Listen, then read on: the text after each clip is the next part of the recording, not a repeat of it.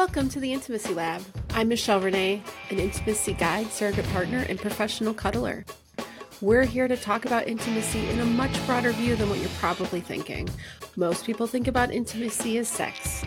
We're going to break that apart here. Welcome to the lab.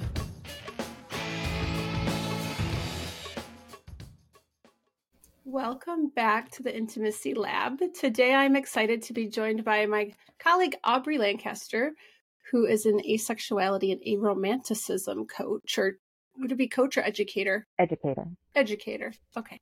Um, I'll have you do an actual introduction here, but um, Aubri, I always like to say, like, where did I meet this person that is sitting across from me? Because um, the way I see this podcast is about like kind of my usual cast of characters.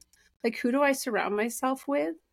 And you are definitely like my go-to in this realm because I've gone to you myself, but you also just you show up to the same spaces that I'm in and so we get to know each other a little bit. So it's yeah. great to be able to be like this is part of my life. I want to talk about it on my podcast. Um so thanks for joining me. Do you want to give you a, like a little introduction of who you are? Sure. So, yeah, I'm an AASECT certified sexuality educator with a focus in asexuality and aromanticism. I've been working in general sexuality um, education through adult product sales for uh, 16 years before I turned my career to focus more on educating sexuality professionals on asexuality and aromanticism, which I've been doing for the last few years now we have the toy thing in common. I almost forgot about that until yeah. you brought that up because that's kind of where I kind of stuck my toes into this world first. Like I even forget it in my story when I'm telling people like how did you get into this work? I almost always forget that I did do toy sales for a while. Yeah. Um and I didn't even do like the the jump on board with an established company. I was like, I'm a I'm a go-getter and I went out and like opened up wholesale accounts and like oh wow crafted my own like like really curated what I wanted to sell and nice yeah probably another one of those things where I had the idea in the shower and had the website up by the afternoon kind of weird things but no oh. it took it took more work than that that was a big one but it was part of my history mm-hmm. that I kind of mm-hmm. forget about because that's probably um one of those ways where my ease of talking about sex showed up in my life as like you could do this mm. and then it's kind of keeps evolving i i was not at ease at all when i first started no no um the person who helped me get started my my sponsor um, when I said, you know, like, I don't really know anything about these products. How do I educate people about this? And she's like, well, you know, the products sell themselves. It's kind of like just talking about a teacup. It's not a teacup. no. But what, what what ended up happening is after doing it for just a few months and learning about the products and learning about everything they did, I realized that very quickly I did know more than most of the people at my parties just because there is so little information out there for adults and certainly not 20 years ago. So, um, yeah, I, I learned a lot very quickly and started being able to share that with people and realize just how much we needed this kind of education and in those private spaces that I was doing in home parties. And so it just really expanded from there. And I definitely spent the time to learn about it, but I, I started in the industry and then learned about it. On the job training, right? Yeah. Yeah. a better I mean, way to learn than to teach it's the same thing with like professional cuddling. You, you can go through a training, but that doesn't, you really don't learn what you really need to learn until you get on the job, right? You can mm-hmm. learn all the mm-hmm. theory of like what, why boundaries and how do we establish those. And here's some, some structure to the work, but you really learn how you're going to show up in that space when you're doing it. Yeah. Yeah. yeah. It, it Toys, was. I was gonna say toy. The toy parties, like I think one of my first ones I went to was with my mother in law back at the time, not my current mother in law, previous mother in law. And I remember taking my mother to a, a, party and how embarrassed she was and uncomfortable. And I really relished in that and had a good time. I don't know. I remember buying her a toy. I bought her a vibrator for Christmas that year. I might have bought it at that party. And when she after she she passed like 20 years ago and we were going through her stuff, she still had it in the mm-hmm. original wrapper. Like it never had been taken out. she didn't touch it. oh, touch my it. goodness. Yeah. But I mean nowadays, Michelle, and, and how I practice consent, I don't know if, if I would have like kind of I don't know if I forced her into coming with me or just coerced her a little bit. I'm not sure, but either way, it was a bonding moment for for mother daughter. I'm sure.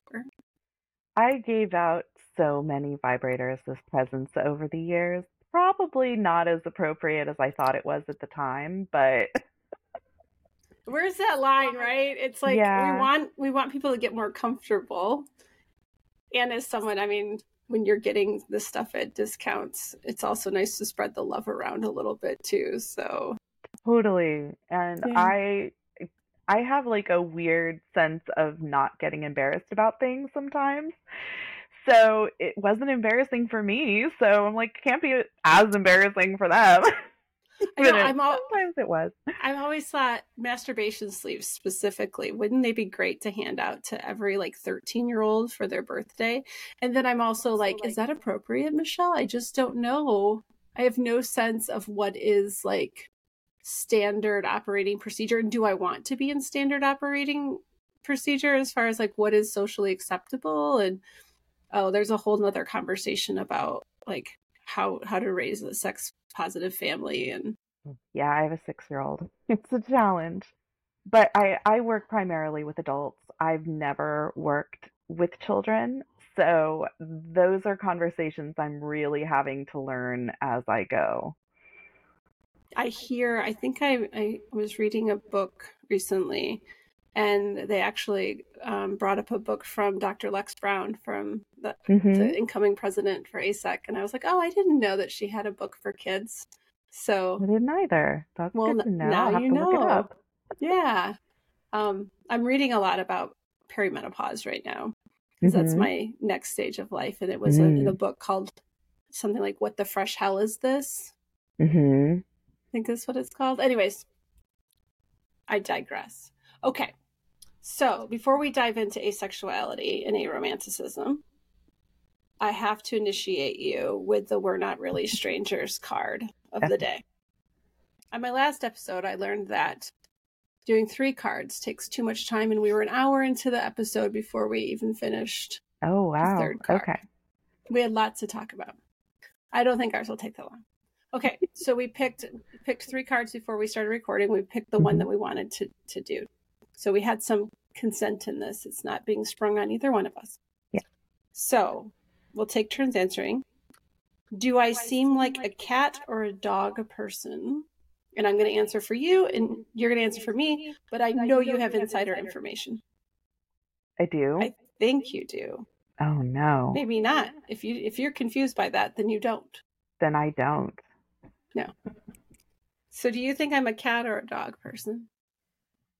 I I was going to guess a cat person because you're very much into that sensual kind of feelings and um but you also strike me as very independent like you could be left alone for a while and be totally fine with that um and you decide when you want to be affectionate with others I, love, that answer.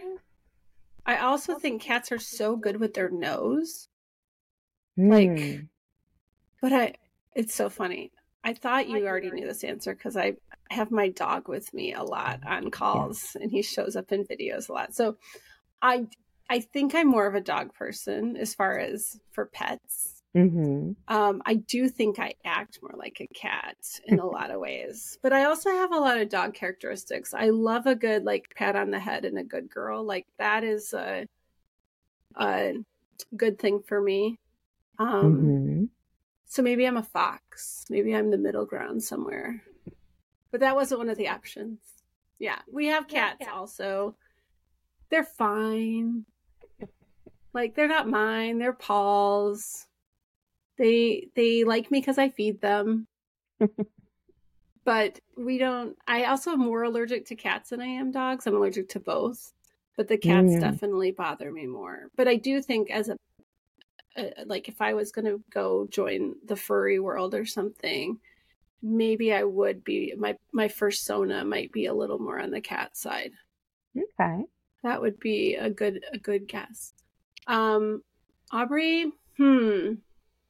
I did, wasn't thinking about this question from a place of like personality. I was just thinking like guessing do you what's your pet of preference, but um cuz I was going to say dog and I still feel like I'm drawn to the dog answer and I can't really say why.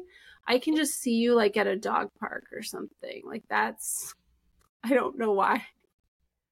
I actually volunteered at a dog rescue for a couple of years a while back. Yeah. And I have um, two small chihuahuas. uh, I actually am also allergic to cats. So mm. I grew up with cats. Same. But when I finally discovered that I was allergic, that was no longer a future pet option. So I switched to dogs. So chihuahuas yeah. are kind of a good mix of the two, though, because they're small and compact mm-hmm. like a mm-hmm. cat. They get up on like the back of the couch and stuff. yep. They're very big personalities, um, but they're also very loud. They are. And I, I've had a Chihuahua before, and my dog now, I think, is probably part Chihuahua. We know for sure part Pekingese. Mm. Um, but definitely has the Chihuahua kind of vibe to him, a little like a little high strung. We'll just say that. He barks a lot, and he also does sit on the back of the couch like a cat. So yeah, yeah, definitely a, a trait that they share. So, well, that was fun.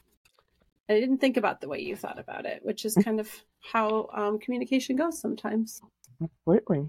Yeah. So we should probably like give a little um entry level quickie what is asexuality and we can we can touch on i think it'd be important to talk about aromanticism also a little bit just in case somebody comes across this yeah. interview and they have a, a jumping off point but i think what I want to make sure when we're like describing these things is like, I think people hear asexuality and they get an idea. They think they know what it means. Mm-hmm.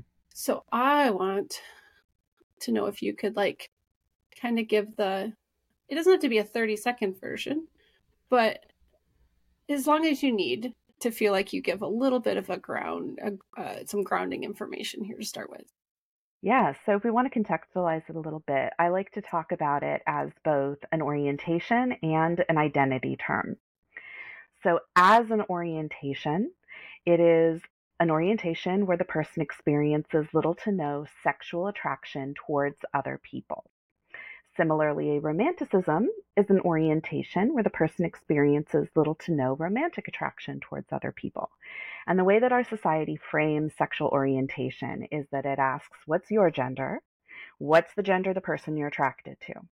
It assumes that those genders are going to be cisgender, that that attraction is going to be heterosexual.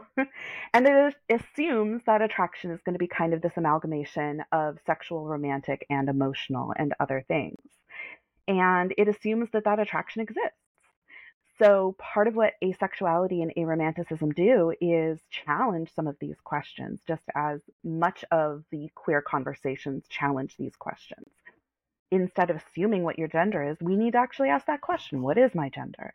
You know, and have other people who have actually asked that question of themselves to know whether or not we are attracted to them for the gender that they are. And then that attraction aspect, we have to actually start to break that down and understand what attraction even means. That there is sexual attraction where you may find another person hot or sexy.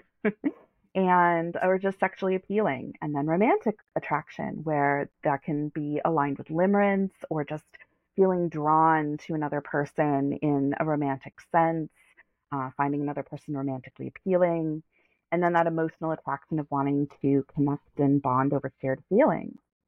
So as an orientation within this social framework that our society constructs asexuality says yes some people are attracted to people of same or similar gender.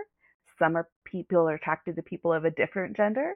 Some are attracted to all genders or regardless of gender. And some people are attracted to no gender.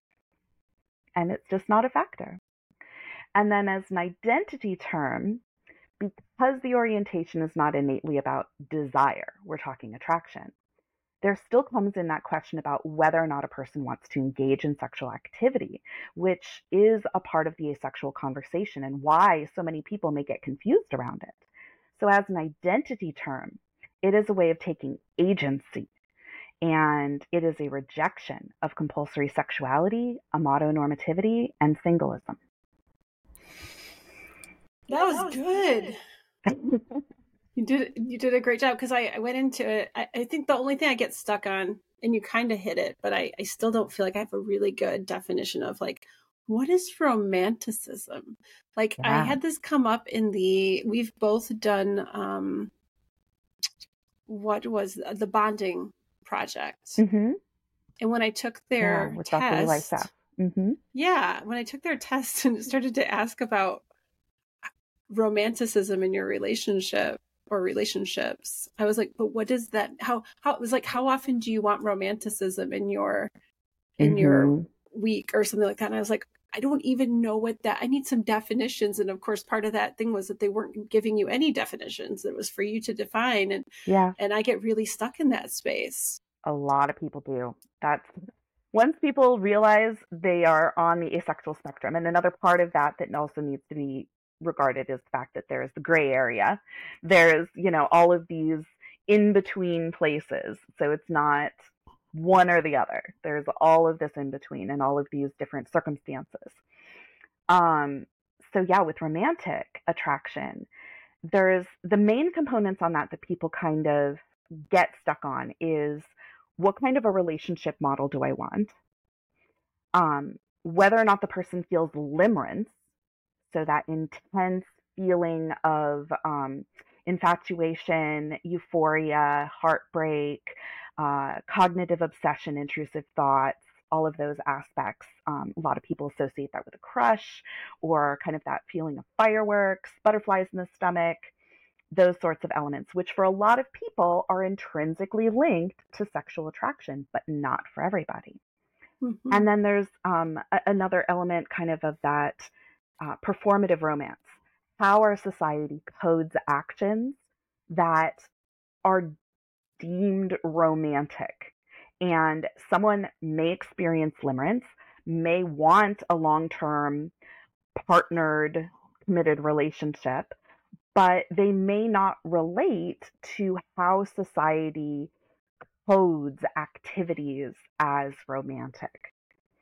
So, and, and people may not feel connected to any of those or specific ones of those. Some people may really enjoy romantic activities and may want a couple partnership, but they don't experience limerence.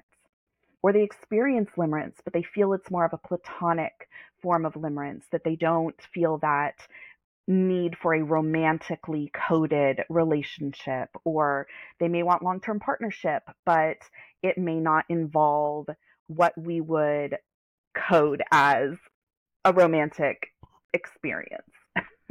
Without Disney movies, would there even be a term for romance? Yeah, well, that's a good question because culturally speaking, there's many cultures around the world that don't center romantic love and may even specifically avoid it as um, you know saying that is not a good reason to get into a relationship you make terrible choices experiencing romantic attraction and that's why some uh, cultures have arranged marriages so not just so that they can control, you know, social pairings of families, but also so that they can be like, look, you're not going to find a good match on your own. You're going to fall in love with somebody that's completely wrong for you. We will find somebody that we know is a good match for you. Yeah, I um I had a client a while back that I I, I dropped limerence in his lap as an idea and he had never heard of it before. Mm-hmm. And his eyes just got very big and it was like this realization i think a lot of people think that's what love is mm-hmm. and they get really stuck in that that wild feeling that up and down you know the roller coaster ride mm-hmm. and then mm-hmm. when that starts to calm down they think they're out of love right yeah and that assumption that if you find quote the one mm-hmm. That that feeling will continue forever and that's not even how biology works no, that's why we say crazy in love. I think comes probably from that space mm-hmm. of the the chaos. Yeah, that that can be that that limerence. Okay, so where does Aubri and Michelle come together in this? So, a little bit of my history, and I think I talked about this with you, Aubri, when we did our consult, when I had a lot of questions around this. But if I, I, know I did, I'm pretty sure because I remember part of the conversation. Back in 2015, I started dating a gentleman who, um, he was a lot younger than me. He was 24, I was 39. We all know what that was about, right? I, I if I have to say it, I'll say it. But cougars are real, and I didn't know I was one. Um, but I was in this very explorative phase of my life, and this very dashing young man came into my world who I did not think was 24 at the time. Mm-hmm. He looked older than that. I met him at a party. I hugged him goodbye and I never wanted to leave. Like it was just this instant, oh, this feels like home. You feel so mm. safe. Like he's this big guy and he's the best hugger. My sister got to finally hug him the other day and she was like, kept going back for more. Um, so I met him and then I looked at his FetLife profile and saw that he was 24 and I went, oh shit. Right. Because at that time I'd had all these young men hitting me up like on OKCupid and stuff. And I was like, no, no, no. I have young, young sons myself. Like at that point, I think my young, my oldest was probably like 18 or something like that. But anyways, again, the hug. I never wanted to leave. What have you? Um, sex at that time for me seemed amazing. I'll say in retrospect, I think I was. I didn't realize what I wanted in a sexual relationship, so it, it would be different for me now. But at that time, I just thought the world revolved around this man. All was great. And then within a couple, like we went to our first event together, I think six weeks ish. And that's how I can remember the timeline. By that event, we went a whole weekend in this hotel room and never had sex. And I was like, it already had slowed down before that. And I found myself, he was the dominant. I was, I felt very submissive to him. And I found myself like tiptoeing around trying to figure out I knew if I asked for sex, he would deny me because of the sadist in him. At least that's what I thought was happening. Mm. And so it was this weird, like, manipulation that I was having to kind of do to, like, see if we could, like, butt up to sex and get him to want to have sex, like, to want to want to have sex. And I remember being in, at this kink conference. And what he said he wanted to do was to, to, to take a shower with me and just wash my hair and take care of me. And why couldn't that be enough kind of like act of love for me? Why did it have to mm-hmm. be the sex thing? And oh, did it confuse the shit out of me. And I, that was in July, I think, wasn't maybe October. I started to say, why are we dating? We're barely having sex this is supposed to be this hot cougar relationship where I'm really just here for the sex, dude, right? Like, what? Why else would I be dating you? That was literally the words that came out of my mouth. Mm. I've grown a lot since then. I learned a lot in this relationship because eventually what happened was I'm I'm a big sex geek and I just kept searching what is going on in this relationship. I just don't understand. And we we ended up breaking up about a week into the breakup, I come across the term fraysexual. Mm. And I and I, I I looked on Facebook. I found one person on Facebook who had mentioned it in a in a post, and I, I like direct messaged her and said, "What can you tell me about fraysexuality? I don't trust to ask my partner about this because I won't believe what he tells me." Right? Mm-hmm. And he didn't know even know the word. Right? He he was he, when I did bring this to him, he was completely unaware. So, so, so this wonderfully kind, generous person was like, "Free sexuality is where you move beyond sexual attraction because of your connection. Like it's a, that's how they described it to me. And because it mm-hmm. wasn't coming from my partner, I could kind of believe them. Mm-hmm. But the way it felt on the other side was that we were in this open relationship where he would literally fuck anything that moved. That's what it felt like to me. And he wouldn't touch me. Mm-hmm. And it felt cruel. It, I had a hard time really wrapping my head around it. But it also made it make sense. And mm-hmm. so I reconnected with him and I said, I've got some information I want to share with you. And I shared the term free sexual, and he was like, Oh, wow, this makes a lot of sense. I've been in this situation before and I've just always moved on. Mm-hmm.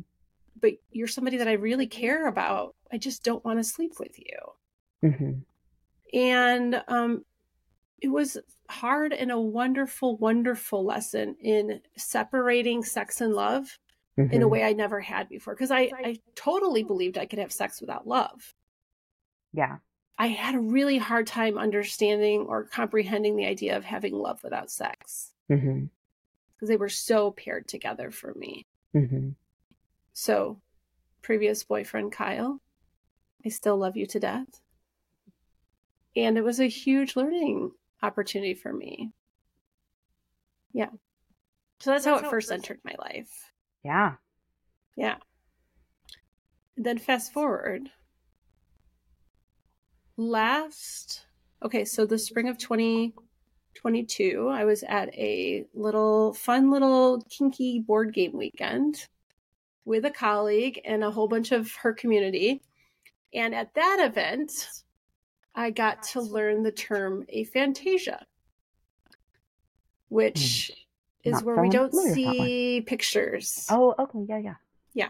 So her and I kind of learned this thing about each other. Mm-hmm. She was also, there's 10 people at this weekend little cabin in the woods. Three of us identified with aphantasia when it mm. was brought into the space, which it's supposed to be really rare, but I don't know. Three out of 10 doesn't seem very rare. But anyways, so so her and I have been on this little journey of like we're both surrogate partners, and we're we're you know we we always talk about how does aphantasia tie into our life. She sends me a Marco Polo one day, and she says. I'm reading this book on asexuality for uh, a client that she was working with. And she's like, I'm really resonating with some of the stories in here. I don't think I experienced sexual attraction. Mm. And I was like, yeah, I don't know that I do either. And it's just been this weird at, you know, 40, I'm 48 now, but this stuff was happening at 46, 47. I'm just like, it's so wild to be at this point and still like pulling back layers and layers yeah. of this onion to be able, like, as, as my, as I've learned more about myself and I've built like my self worth up, the things that are able to show up about me are very different than I thought they were. Mm-hmm. Because, like, when I was using sex to gain self worth or what I felt was self worth, like, when I was using sex to make sure my relationship was okay or that I'm desirable or, you know, these other external reasons, once I solved the the self worth piece, well, what is my drive to have sex now? Mm-hmm. It changed for me. And then when I started to really pick these little parts and pieces away from each other, I'm like, I don't, I think that might be that one thing that happened that one time at that one party where this guy was there and I walked in and I saw him and I went, holy shit, I think I'm going to go home with him tonight. And it scared the crap out of me. And a girlfriend said, do you want to get out of here and go play pool? And I said, yes, get me out of here. Cause it's, it was such a foreign feeling to me. Mm-hmm. Mm-hmm. And when I look back at that now, I go, oh, I think it's because I don't experience sexual attraction. And that that was that one little weird glimmer of it that popped up and kind of bit me in the ass for a second. Yeah. Yeah. I, I can point to like two times in my life that I actually felt a really strong desire to have sexual interaction, but I still don't consider it sexual attraction because they were both at the beginning of relationships and we were making out. and I knew that sex was on the table for them. And so it was kind of that, you know, I, I like to describe libido as the body kind of just asking for an orgasm. And sexual attraction is what says, I want this orgasm with that person. and finding another person sexually appealing. So I was falling in love. I had those intense limerent feelings going on. My body was like, hey, I'd like some activity. So we were in a position where my body was responding to the stimulation of the moment. And in one of them, I actually remember kind of turning away and going like, okay, I need to calm down now. And they were very confused as to why I was trying to de-escalate the situation. I'm kind of like, because I feel like I want more right now, but I didn't know how to articulate, but I don't necessarily want it with you. like I did, but I didn't. Like it was, it just, it felt weird. Like there was this dissonance of, like I'm really into this person. I really like this person. I enjoy this person touching me and cuddling me and all of this. Like I am comfortable being sexual with this person, but at the same time, like that feels like a weird thing to do with this person. and and then the other situation, I just remember I couldn't get my panties off fast enough. and that was exciting. It was fun. But again, it wasn't so much like I like I am suddenly finding this person sexually irresistible or whatever. It was my body really wants this right now. This person is I am falling in love with this person. This is what we do now, right? It's like this is the activity we do now, right? yeah, when I pulled it apart, so so one thing that my colleague and I did was we reached out to Aubri to do a consult because we both kind of understand what was happening here and have different language for things. And you were so mm-hmm. helpful to really help me pull apart what kind of attractions do I have? Mm-hmm. Because the attraction for a person versus the desire for sex are very different. And I'm a responsive desire person. So mm-hmm. I have to be aroused before the desire for sex shows up. So I know that part about me. So then I started to think, well, what does draw me to even want to do that part? Right? The it's not I don't look at a person and go, "Oh, I just want to have sex with them," or yeah. I just don't. What I'll do is I'm really drawn to be close to them mm-hmm. physically. Mm-hmm. I want intimacy like platonic intimacy. I want like I'm a touch pro, right? I want to know what their touch feels like. Mm-hmm. I want to it be intellectually intimate with them. Like I have all these things that I want to do. I can feel that when I started to pull the sex part out of it, I was able to get a lot of clarity on what I was drawn to. Mm-hmm. And people, as I started to talk about this out loud, I remember before I had the um, consult with you. I was at an event with a bunch of sex therapists and whatnot. And I started to talk about the fact that I was going to be talking with you. And they immediately, even in that sex therapy world, were, were thought that when I said asexuality, that that meant I didn't like sex. Mm-hmm. And I, I felt like maybe I don't want to ever talk about this. maybe the word it's too much work to educate, and I'll just leave that part off of my list of labels or identities or orientations. Like maybe it's just none of their business. I know how I work. Maybe that's all that's important. Mm-hmm. But then I keep finding myself talking about it anyways. And so I was like, no, we should probably just go ahead and record an episode so that I can direct people here for a much deeper conversation than maybe I'm going to have with them over drinks. Uh huh. Right. That to explain that I'm still having sex because I want to have sex. Mm-hmm. What I'm not doing, and this is the part where their ego gets so wrapped up in this, mm-hmm. is when I say I'm not sexually attracted to you. Mm-hmm. Yeah, it's difficult. Feeling desired is very important to some people. Yeah, and to, to again, where I had to pull apart sex and love, Mm-hmm. They have to almost, in a way, pull pull this idea of why people have sex apart into different things. Like there's different buckets, Mm-hmm. and so um, how I know I work, and I keep talking about like we've got to create our own owner's manuals. I remember picking up that terminology from like a poly podcast. What was it called? Um, I don't remember. I'm really bad at pulling these things up, and, and I need almost like a Rolodex of everything I've ever lis- listened to or read in my history, so I could just be like, "That's it." Um, there was a poly podcast, polyamory Mhm. podcast, that used to talk a lot about building your owner's manual, so that Mhm. when you get a new partner, you can kind of let them know how you how you work, Yeah. and and I do that template, menus. Yeah, all those things. and that's part of i think um, part of our adult adventure is figuring out those things Yeah.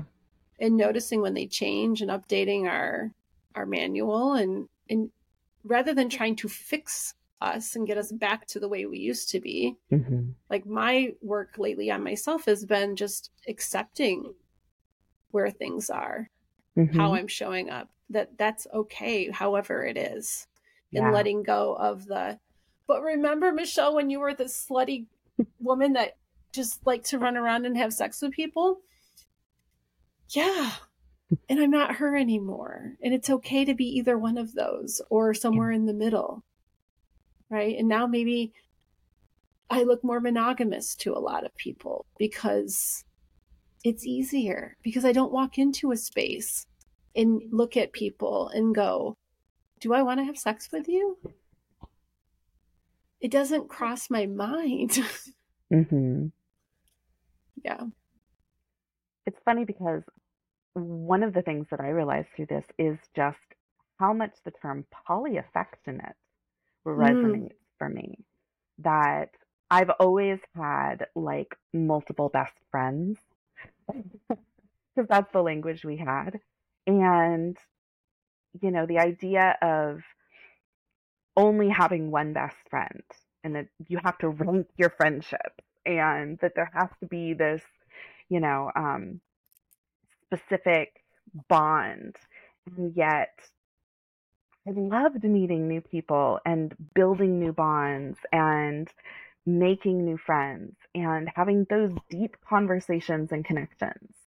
And they didn't have to be sexual or romantic, but they were still on par and important to me. Like, I've had relationships that were, you know, sexual romantic where they didn't understand the relationship I had with some of my friends and that I was not going to deprioritize those friendships for them.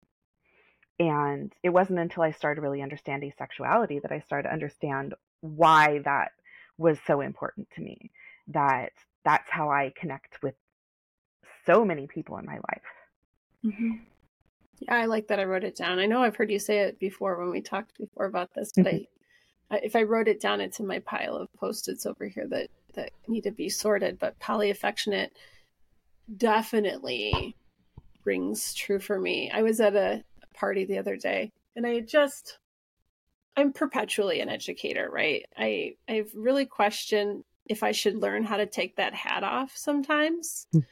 Um, but my my husband assures me that I've always been this way, even before I started doing the work that I do. So I don't have to think like I'm working all the time. It's just kind of who I am. Mm-hmm. So I'm at this like pool party thing the other day, and um, this guy is sitting with me, and I don't know. Somehow, again, we start talking about I'm um, responsive desire and what does that mean, and then I bring up the asexuality part and how I don't experience sexual, attraction. And I do the whole explanation that I just did here of like, I get Mhm. this desire to have closeness.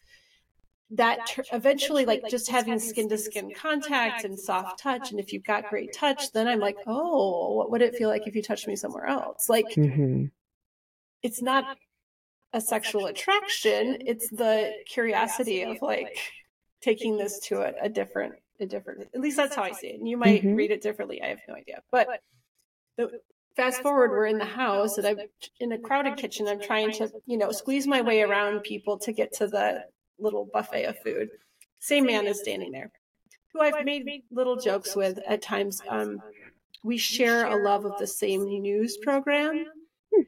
And I'm like, oh, you're my Breaking Point's boyfriend. I have two of them, so I'm poly. I'm I have poly news boyfriends. Um, and and so I like come up behind him and I like touched him on the torso to kind of like, hey, I'm here. I'm just gonna kind of move around you.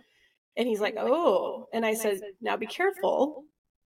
I might touch you enough that I might want to have sex. like, it's not about you, but the touch might might make me want more touch. Mm-hmm. Kind of building off. Does that still count? Count? Like in my head, I go, that's not sexual attraction, right? It's because what I recall so much from our thing was that sexual attraction is like directed at a person. Yeah. I mean, it's it's subjective. There is to some degree you get to decide whether or not you consider that sexual attraction. Um, I think it's also important to recognize the concept of non-concordant arousal.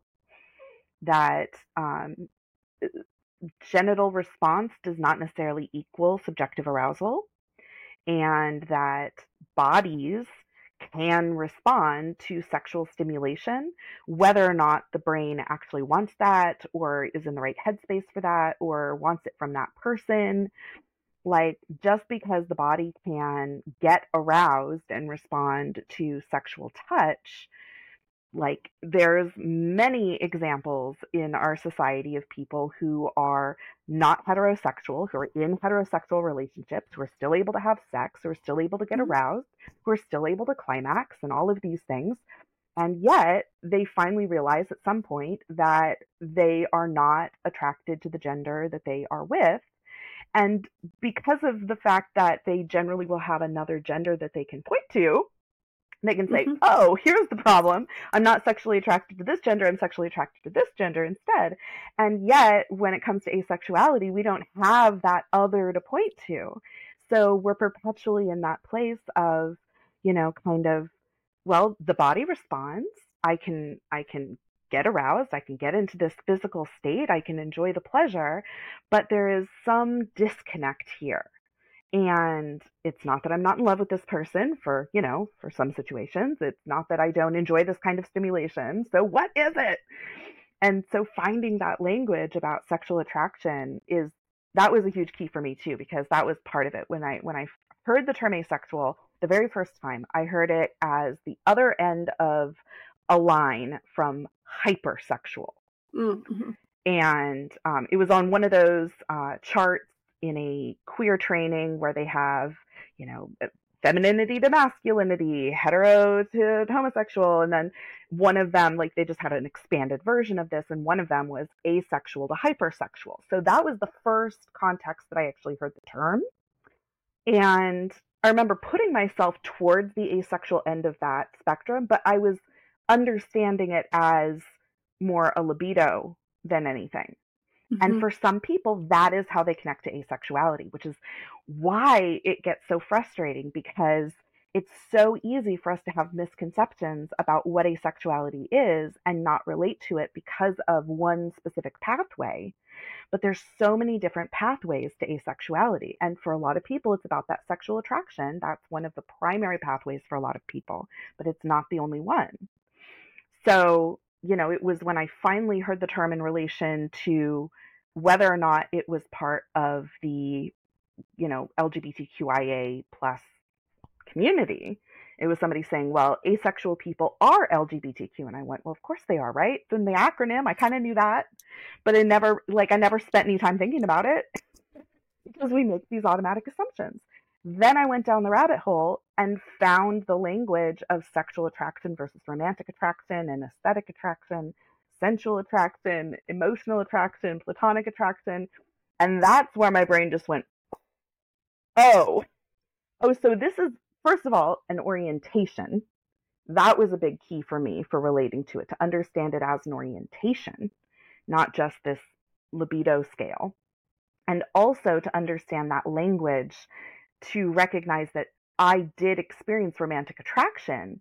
And that's what I had been mistaking for sexual attraction all this time. But when I really started to break it down, I went, "Oh, yeah, no, I I was in romantic attraction all that time." yeah, and and when you don't it's not like a, a, a, light switch turns on or off and so you can say i remember when i had this thing and now it's gone like we mm. can't see the difference yeah right and i and i i know now when i'm in these spaces with people that i'm drawn to for lots of different reasons whether it be aesthetics or intellectual attraction or again that desire to just have closeness with them mm-hmm. now i'm looking at it from a place of like oh, it makes so much sense now that I never clock. I don't clock the sexual attraction piece. Mm-hmm. And and when I was talking about it at this pool party, the guy goes, "Man, I'm kind of envious because like my world revolves around sexual attraction, and I wish it didn't sometimes." Mm-hmm. and I said, "Yeah, and I'm kind of envious of you too because I want to know what that feels like." in a way because I've had that one little time and it scared the shit out of me. like i would like to be somewhere could we just merge and get somewhere in the middle of a nice happy medium that might be kind of interesting so I, I just like it's not that people in the world here. It's not that i don't like sex. Yeah it takes a lot of work for me to get to the sexual desire part. Because mm-hmm. i don't even have sexual attraction working for me. You know what i mean? Like it's it feels like you can approach me for it and you better be really good at hearing no mm-hmm. and be willing to go through that kind of um uh, field of potential no's because my partner he's so good at knowing that I might not get there. I might not get to the point of sexual desire. And and I have to know that it, I feel safe to say, yeah, this this isn't this isn't the thing. But if you want to come cuddle with me and show me that you've got really great conscious touch, it might work. Yeah. You know? This idea that it has to be this all or nothing thing, or that sexual activity is the pinnacle of connection. Right. That's where we have to start deconstructing things and start to recognize that there are so many different forms of intimacy and connection and pleasure and attraction and all of these different ways that we have of relating to people. Sexual is just one of many, many, many, many options. And yet our society says that, well, that has to be the main one and that has to be the goal. Right. And anything else is less than. And so we're we're starting to finally have the language to say, that's my goal. I mm-hmm. have mm-hmm. other things that bring me pleasure that I can center in a relationship, other ways of connecting that are my preference. Mm-hmm. You know? Yeah. That's the intimacy lab. This is what I want to do here is kind of blow open what we think about when we think about intimacy. Mm-hmm. You know, the um, censorship has not helped this at all mm-hmm. because we have to use code words for everything, right? right? And so intimacy is code word for sex. And um, in my work, uh, most of my work is so much on the platonic side of intimacy. It, it's delicious. Mm-hmm. Like it's so delicious. And sometimes we get like um, in surrogate partner work, if erotic does come into that space, sometimes you'll hear clients say things like, after they've had an erotic experience and we have our pillow talk time, right? Where we're cuddled up and just basking in our oxytocin together. They'll say, "Oh, this is like this is this is really what intimacy is, right? It's this kind of closeness." Mm-hmm. They they learn that the sex part is just it's just part of a, a myriad of, of ways of connecting. Yeah. But I think that a lot of people in our society use sex as a regulator. Mm-hmm. And they that's the only way they see intimacy and it becomes I think a burden on their relationship. Yeah. That could be a challenge when that is what somebody needs to become regulated and for another they need to be regulated in order to access that. Yep. yep. That's my um, first marriage. And um, even the term erotic can be non-sexual. Like that's not even in innately always sexual, though often it is given that context. Um, I actually like when people in social media use the term spicy as their alternative to sexual. Mm. I think hmm. that at least helps to make it clear that it's not all kinds of intimacy or the only kind of intimacy. They're talking about spicy intimacy or spicy time. I think that's cute. Be careful, Aubri, because now that's going to be on like the flag terms that we can't use anymore. Yeah, right. We'll just have to keep coming up with new. Oh my goodness. It's so it's so hard and it's so frustrating and it makes me wonder how are we supposed to even navigate social media as mm-hmm. professionals in sexuality and um but what are other options? I mean, mm-hmm. I just feel like we're our, our hands are tied in so many ways and the people that decide to step off of social media, I just don't understand how how are we supposed to like it's a hard we're already in a hard career. Yeah, right. people are not you know knocking on our door standing in line waiting for their first chance to to work with us right we have to like go out and acquire clients and educate them everywhere as to why they need to have extra support or what we can provide them in a in a, a professional container and we can't talk about it yeah i mean sex educator sexuality educator however you want to say it it isn't even a job listing on job sites. Like sex therapist, I found on LinkedIn, but not sex educator. Like you, you can't even have your own title. I mean, obviously it's even more of a problem for anything, any sort of body work. But but even just sexuality educator, this this is a thing that exists. Why is it not even an option. Yeah, and it's such a underappreciated role. Mm-hmm. Like I feel guilty sometimes when I compare like how easy it is for me to make a buck because I get to touch people compared to people that don't get to touch people. It it's it's unfair and we need more we need more of the sex, sex education preferably yeah, before difficult. they show up at my door right finding even the space to bring that in as an as a educational field like in under you know the under 18 crowd it's expected to be done by the health teacher at a school so there's a few people out there that actually go into schools as professional sexuality educators, but it's really rare. Usually the school district is just has their own curriculum that they buy from some source that they give to their teachers to administer. So it's not even being administered by people who are trained in this field. And then on a college level, you may have human sexuality professionals. You may actually have people who actually know what they're talking about in that setting, but it's an elective. You know, yeah. it's not like it's a mandatory part of the curriculum. And then that's why I actually loved doing the in home parties because mm-hmm. it was one of the few places that I would be talking to people that had never had these conversations before.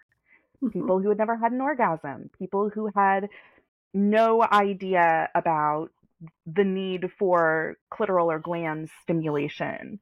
You know, there's just so much basic information that they had never even heard. You know, they were using baby oil as a lube or, you know, whatever. So that would be the very first time they ever heard this information. And sometimes it was because they went to a friend's house, or sometimes like I did bachelorette parties. Hmm.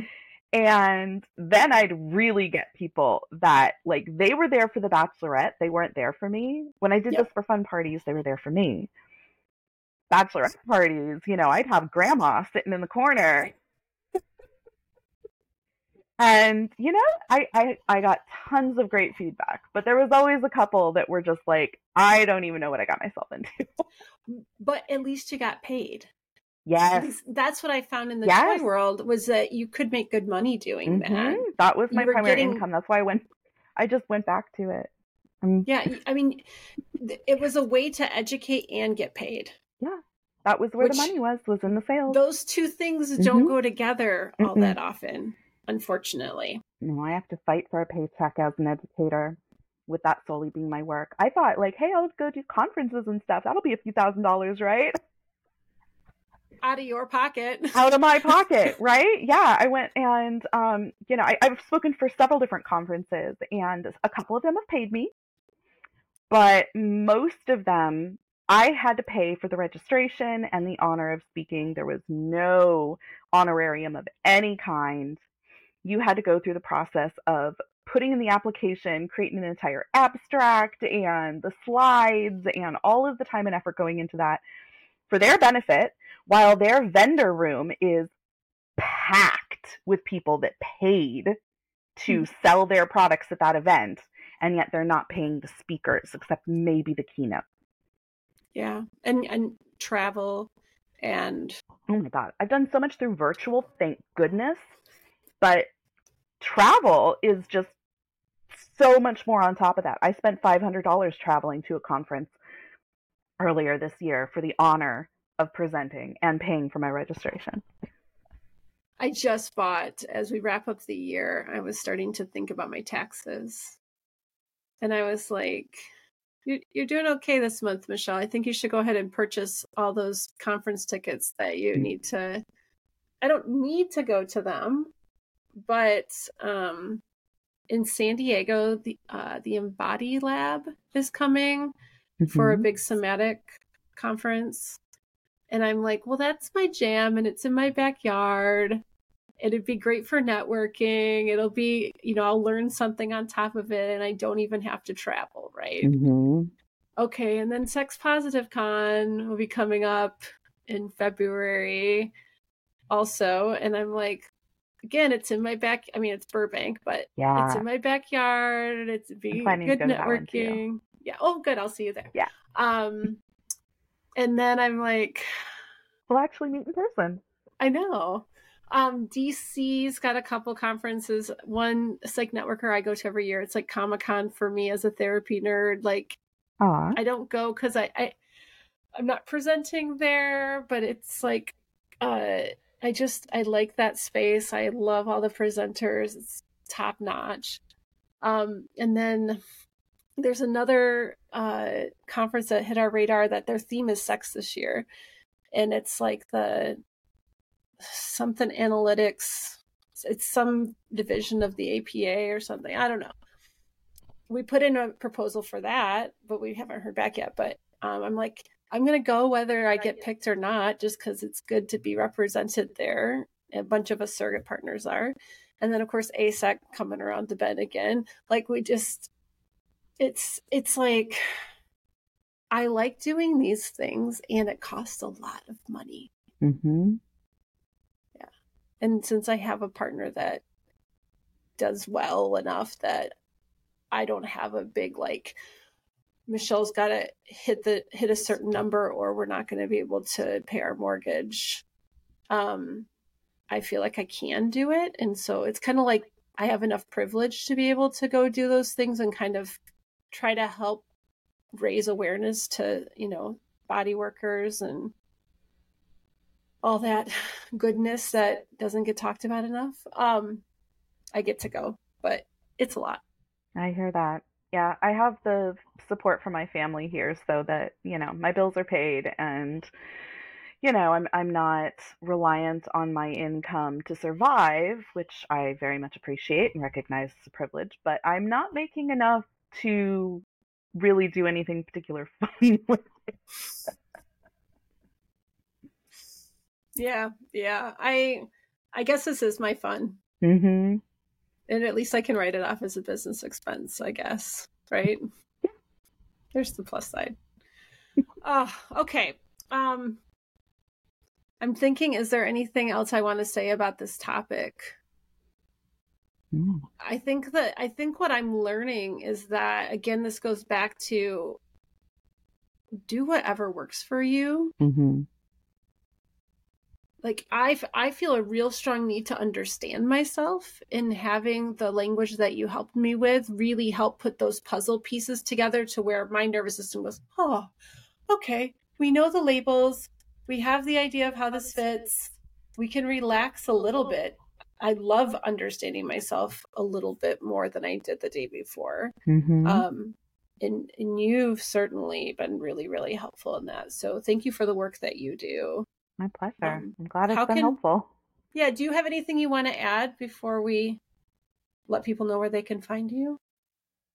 Um, yeah, my, my website is acesexeducation.com.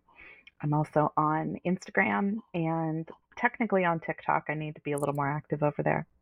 It's hard to talk about sex on TikTok, though.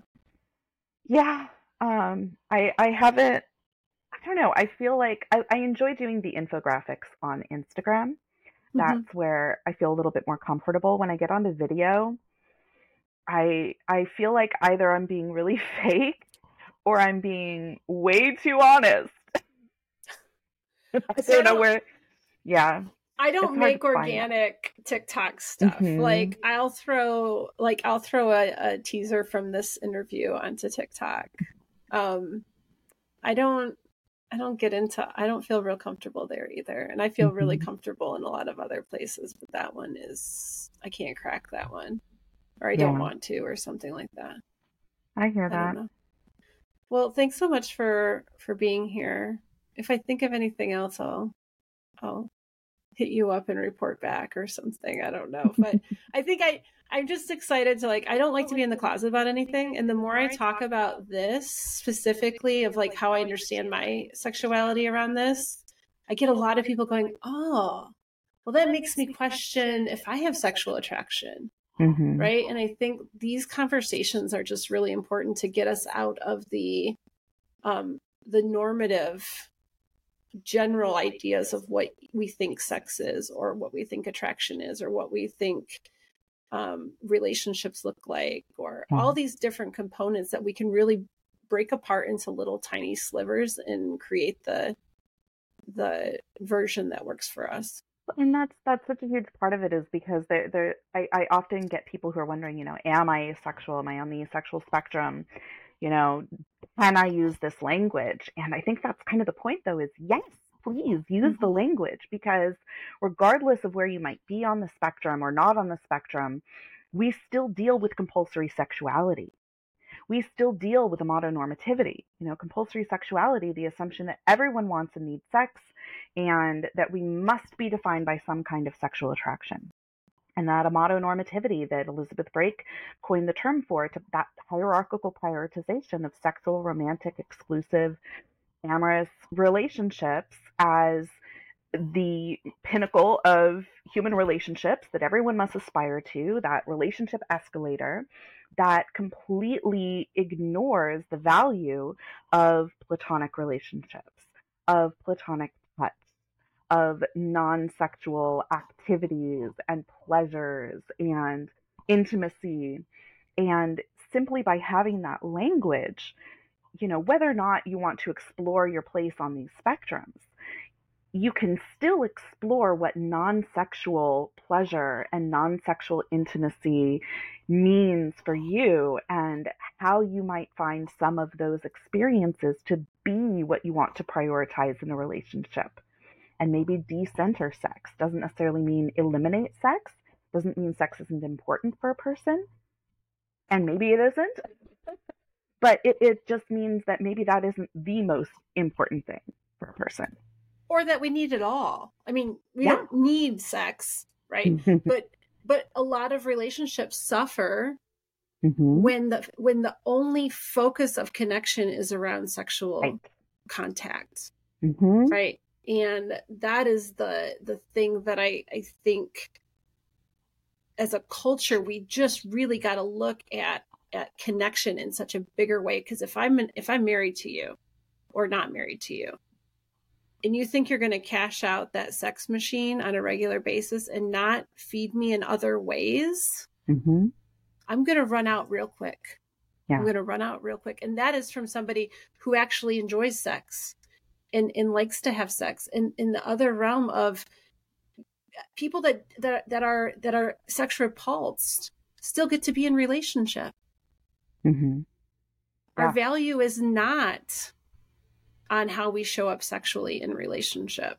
Yeah. that a sexless marriage doesn't have to be sad or you know a problem that for some people a sexless marriage is the goal that is the ultimate kind of relationship that they want to be in and that we you know just in all of these aspects regardless of orientation we can make space for people to just not want sex or mm-hmm. to not prioritize sex and to have other or or to prioritize solo sex mm-hmm.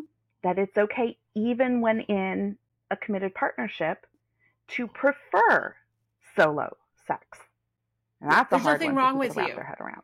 Mm-hmm. Right? We look at that and we pathologize it all of the time, right? Mm-hmm. What's wrong is when you're not talking to each other and coming to some mutuality in how we're going to maneuver in the relationship when somebody's not talking about it and they feel like either it's the one direction of my partner took sex away from me, mm-hmm. right? Or from the, the side of I'm doing this and I don't want to do it. Mm-hmm and then all yeah, the gap in between. Sex. Right? Service. That's really because we don't think we can ask for something else or we don't mm-hmm. know these things about ourselves and we get into these relationships um, just not knowing and having expectations placed on us by society rather mm-hmm. than actually negotiating what these relationship agreements look like within the the partnership or Right. Whatnot. The idea that you can even negotiate any of that is relatively new in mm-hmm. human conversations or at least recorded history. Yeah, absolutely. Well, I, I'm hoping it's changing. So we are definitely probably part of that conversation today. Mm-hmm. Um, thanks so much, Aubri. Thank you. We'll see you again soon. Thank you for joining us. If you'd like to comment, pose a question, or learn more about the guest often featured on the show, visit us at intimacylabpodcast.com. Please also take a moment to review us on your favorite podcast app. It's one of the best ways to show your support.